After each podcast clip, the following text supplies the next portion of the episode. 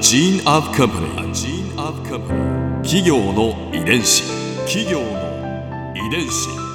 全国に546万社以上あるとされる日本の企業その企業の数だけ理念があり使命があり人間ドラマがありますこの番組ではさまざまな企業のトップや社員の方にお話を伺いながら成長する企業の DNA を解明していきます企業の遺伝子ナビゲーターは私はるかクリスティンとクオン株式会社代表の武田隆さんです。武田です。よろしくお願いします。さて今日は日本水産株式会社取締役常務執行役員関口洋一さんをお迎えしています。よろしくお願いします。よろしくお願いします。今回は企業理念と100年後の日水をテーマにお話を伺います日本水産株式会社日水の企業理念について教えていただいてもいいですか？はい。えー私たちはですねはい。水産資源の持続的利用と地球環境の保全に配慮して、えーまあ、水産物をはじめとするですね資源から多様な価値を、まあ、作り続けると。で世界の人々の生き生きとした生活と希望ある未来に貢献するというのはあの経営の基本方針としています。うんうんうんでその事業はやっぱり自然環境から育まれる資源を、まあ、我々使わせていただいているので、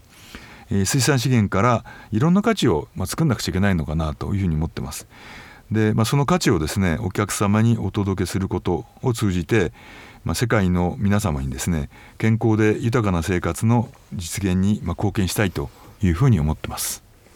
どうなんですか？こういうこう理念を実現するために社内で行っていることってあるんですか？いろんな社内プロジェクトはあるんですけれども、えーまあ、この事業に関連しているといえばですね、ん。まあ、ファイン事業をはじめとして、まあ、商品開発センターとか販売部門とかですねマーケティング部門から若手とか、えー中堅の社員を集めてですね、えーまあ、社内横断的にサラサラ生活向上委員会。サラサラ生活はい向上委員会、うんというプロジェクトを、えーまあ、6年前に発足してるんですね。かなり興味深いんですけれども、サラサラ生活ですか？はい。どんなどんなプロジェクトなんですかこれは、その3年前にですねまず社員から EPA の良さを体感しようということで健康に対する意識を高める活動としてですね社長からの挑戦状社員が挑む血液サラサラ宣言という取り組みを実施したんですね。どういうなんか毎回あのすごい面白いネーミングのプロジェクトですね、あの今はですね実は病気の疑いがあれば血液検査で EPA の値を測ってくれるんですね。はい。はい。実は。へえで我々も血液検査で測ることができてはい。で EPA 比が高い人ほどですね勝浦とかですね、うん。うんうんえーグリーンランドイニットの人みたいなそういうこうサラサラな血液粘度の低いですね、えー正常の血液なんです。で今の社長はですね自分で自ら魚たくさん食べてるからと言ってる通りですね、えー EPA とアラキドン酸の比率が1を超えてるんです。えおー。ですからさっきあの普通日本人の平均が0.5だとすると倍をちょっと超えてるぐらいね。すごい。それで社長からの挑戦状ということなんですね、それでですなねじゃあ自分の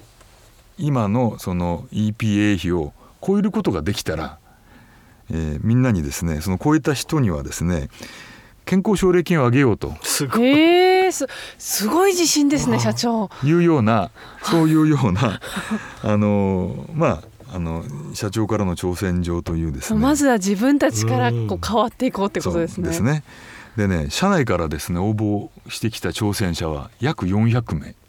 す結構ごい来たんです。皆さんやっぱり自信があるんですね。でそこからその人たちはもう当然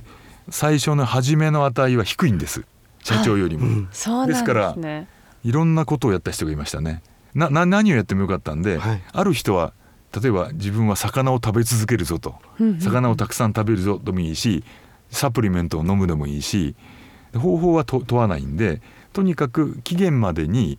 その社長の EPA 比を超えたらいいんです。すごい。超えた人何人ぐらいいると思います？400人で。400人ででもみんな頑張ったんですもんね。でも社長も頑張ってますからね。これなかなか難しいですね。でもやっぱりこうガラッと変わってほしいので50人ぐらいはざっうん、いいすいいですね。50人。やっぱりあの私も50人ぐらいは頑張ってほしかったんですけど、うん。実際はですね11人だったんです。やっぱ社長がレベルが高すぎたんですね。高いんだね。でもやっぱりねこの活動をやってみんながその自分の食生活を気にするようになったんですね。で社長は超えるまでもいかなかったけど数値が良くなった人はたくさんいましたね。あ数値はもうもちろうんうん。ん当然みんな良くなったんですがやっぱり1を超えた人あまあ、社社長の一等最初の値ですよね、はい。これを超える人がやっぱり11人だったんですが、うんまあ、非常にこう社内としてはまあ面白い試みやったのかなと、うん。1回だけで終わらせるのは非常にもったいないということでですね今年からはですね日本水産は健康診断の検査項目にですね全社に EPA 費を加えてですね、まあ、これからあのみんなその結果を見ながら毎年毎年自分の食生活を考えていこうと、まあ、いうことを始めることに決めました。いやー面白い。素晴らしい。なんていうんですかね。やっぱりこう自分自身からこう直接向き合うってことなんですね。そうですね。しかもこうやってゲーム感覚というか、うん、面白いですよね。楽しみながらできるってなんかこう会社の雰囲気感じますね。はい。企業。の遺伝子。最後の質問になるんですけれども100年後どんな会社になっていると思いますか？またはなっていてほしいですか？というのを皆さんにお聞きしているんですけれどもそうですね100年後っていうのはちょっとこう想像がつかないんですけれどもあの、まあ、実は私ですね入社試験の時に入社の動機を聞かれたんですね。はいなんで日本水産に入るんですかと聞かれたんです。私の記憶ではですねこう答えたと思ってるんですね。であの頃まあ私がちょうど卒業する頃はそれこそあのローマクラブが成長の限界みたいなことを出していて、もう地球は資源がどんどんなくなって、まあ、大変なことになるとほう石油をはじめとしてですね。オイルショックとか。そういうような、まあ、オイルショックも含めて、まあ、ローマクラブクラブがこう未来を予想してたんですね。大変なことになると。でちょうどその頃だったんで石油等の資源はですね、えーまあ、使え使えばなくなっちゃいますよね。ただ、まあ、水産資源っていうのは石油の資源とは違って上手に利用すると、まあ、ある意味永遠に、まあ、使い続けることができる、まあ、生物資源なんで、まあ、そういう生物資源を扱うことに魅力を感じて日本水産に入りましたと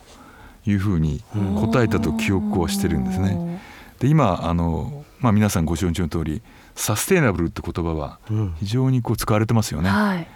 ですからこういうこう再生する資源をこれからもですね私どもの会社はやっぱりあの有効活用して、まあ、一つは食料の確保が大事だと思ってるんですけども食料の確保と同時にですね、まあ、我々がやった EPA のようなですね、まあ、機能性成分の活用を上手に、まあ、ずっと行ってくれていてですね、まあ、これからも多分あの、まあ、地球の人口は増えていくでしょうからそういう増大する人口を支えてから長寿化していって、うんうんうんで今は健康寿命と、まあ、物理的寿命の差って大体10年ぐらいあるんですよね。ですからこの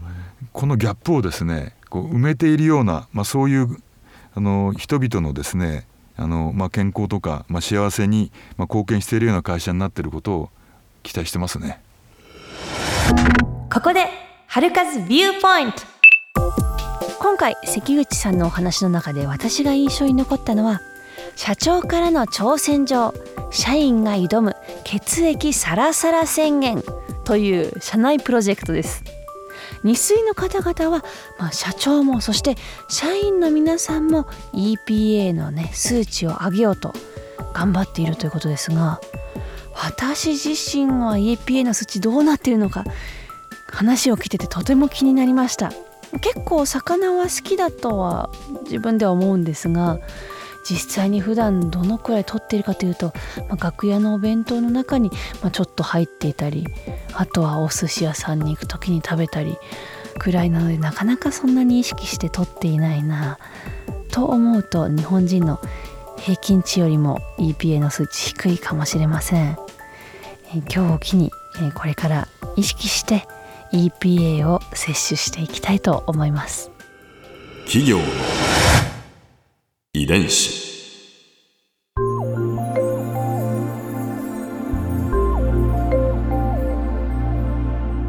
さてこの番組はポッドキャストのほかスマートフォンタブレット向けアプリ JFN パークでも聞くことができます。